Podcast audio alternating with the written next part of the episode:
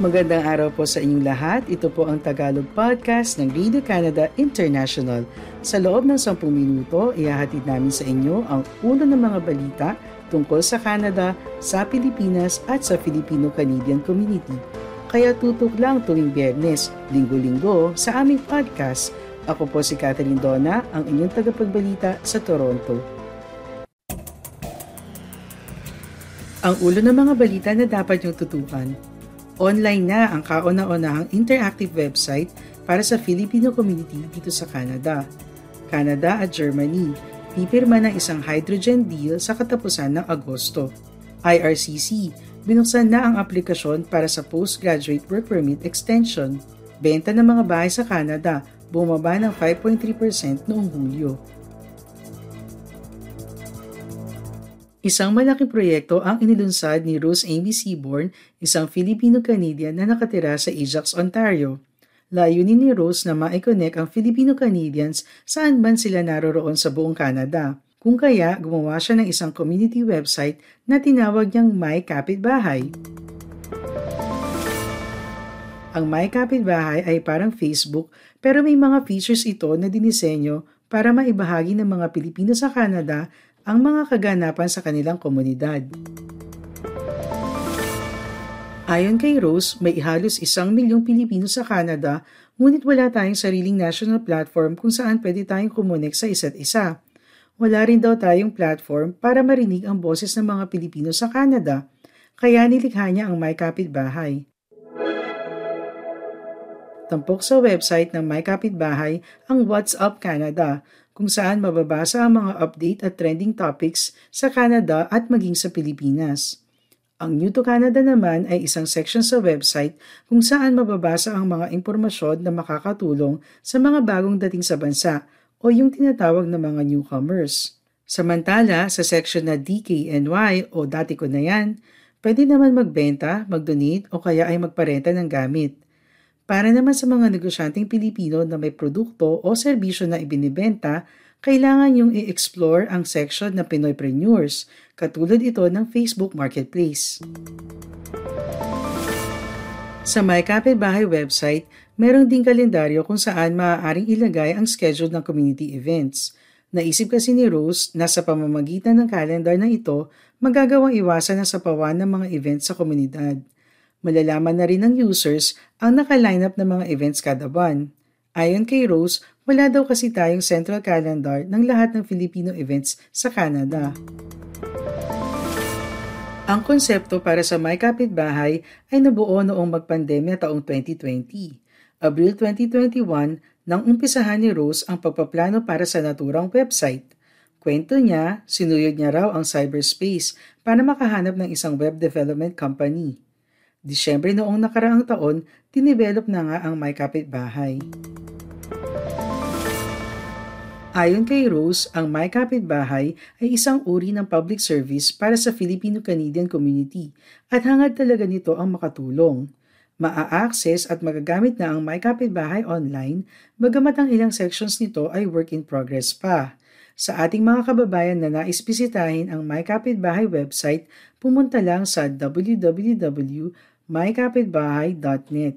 Kayo po ay nakikinig sa Tagalog Podcast ng Radio Canada International. Nakatakdang pumirma si na Prime Minister Justin Trudeau at German Chancellor Olaf Scholz ng isang kasunduan na magpapatunay na mahalaga ang bagong industriya ng hydrogen sa Canada. Sa isang pahayag na inilabas ng Press and Information Office ng German Federal Government, Inihayag ng Berlin na ang pagpirma sa isang hydrogen deal ay nasa schedule ni Scholz sa kanyang pagbisita sa Canada mula August 21 hanggang 23. Ang kasunduang ito ay inaasahang pipirmahan ng dalawang pinuno sa Stephenville sa Newfoundland and Labrador. Sa probinsyang ito, plano ng isang kumpanya na magtayo ng plantang gagamit ng wind energy para makagawa ng hydrogen. Ang hydrogen ay maaaring gamitin bilang isang alternative source ng fuel. Sinabi ni Stephenville Mayor Tom Rose na sina Trudeau at Schultz ay sasamahan ng mga ministro at isang trade delegation mula sa Germany. Bibisita sila sa isang fair na nakatuon sa green energy bago ang signing ceremony. Sinabi ni Rose na ang kanyang syudad ang perpektong lugar para mag-install ng isang planta ng hydrogen production at wind farm dahil sa wind corridor na dumadaan sa rehiyon. Ang probinsya ay mayroong ding sapat na dami ng tubig para makagawa ng hydrogen. Ang proyekto ay nasa ilalim ng Provincial Environmental Assessment. Kinumpirma ng Office of the Prime Minister noong Sabado na sasamahan ni Trudeau ang Chancellor sa kanyang maikling pagbisita sa Canada – may plano rin na huminto ang dalawang leader sa Montreal at Toronto. Sundan niyo rin kami sa Facebook at Radio Canada International Tagalog. Kamakailan, binuksan ng Immigration, Refugees and Citizenship Canada o IRCC ang aplikasyon para sa extension ng Postgraduate Work Permit o PGWP. Ang Postgraduate Work Permit ay isang uri ng visa na pinahihintulutan ang mga international students na graduate sa Canada na magtrabaho sa bansa sa loob ng ilang buwan o taon. Nakahinga na maluwag ang maraming international graduates at TR to PR pathway applicants nang i-anunsyo na magbibigay muli ng extension ang IRCC sa pangalawang pagkakataon. Ang karamihan kasi sa kanila malapit na ma-out of status sa bansa, tulad na lang ni Caroline Fernandez. Mapapaso na sana sa Oktubre ang PGWP ni Caroline, ngunit sa kabutihang palad, nagbigay nga ng extension ng IRCC. Ayon kay Caroline na nagtatrabaho sa isang food manufacturing company sa southwestern Ontario, ayaw niya raw umuwi ng luhaan sa Pilipinas. Nais maging permanent resident ni Caroline sa Canada, ngunit hanggat hindi pa siya nagiging PR ay kailangan niya ng work permit para makapagtrabaho. Ayon sa IRCC, papayagan na ma-extend ng dagdag na 18 months ang paso o kaya ay mapapasong PGWP sa pagitan ng September 20, 2021 at December 31, 2022. Inilabas ang balita tungkol sa extension apat na buwan matapos itong unang ianunsyo ni Immigration Minister Sean Fraser noong Abril 2022.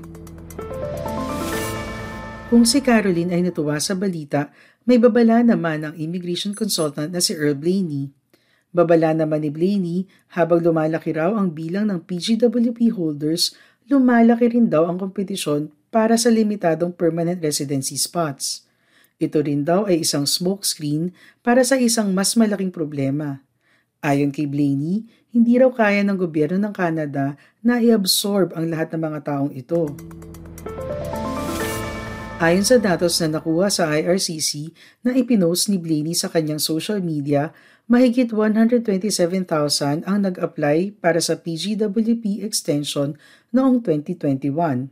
Ito ay 94% ng kabuoang bilang ng mga kumuha ng post-graduation work permit sa naturang taon.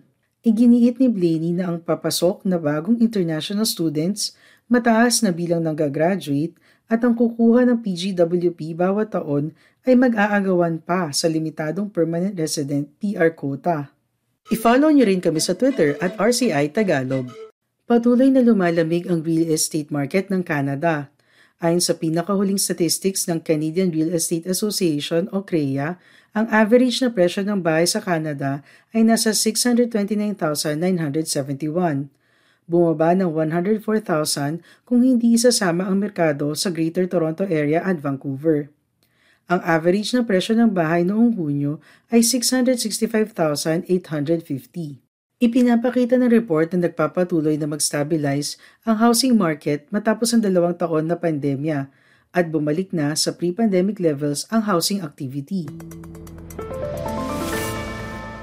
ang COVID-19 pandemya ang nagpainit sa Canadian housing activity kasama ang record-setting sales prices at selling volumes.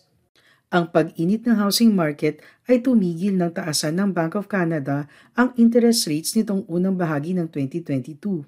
Kasabay rin ito ang paglobo ng mortgage prices. Kaya naman kahit hindi bumaba ang demand para sa mga bahay at mas maraming properties ang nasa listing, ang mga buyer ay naghihintay pa rin na makita kung ano ang mangyayari sa borrowing costs at mga presyo. Maraming salamat po sa iyong pakikinig sa Tagalog Podcast ng Radio Canada International. Lagi po kayong makinig tuwing Bernes para makabalita tungkol sa ating mga kababayan dito sa Canada. Hanggang sa susunod na linggo, ako po si Catherine Donna ng Reader Canada International.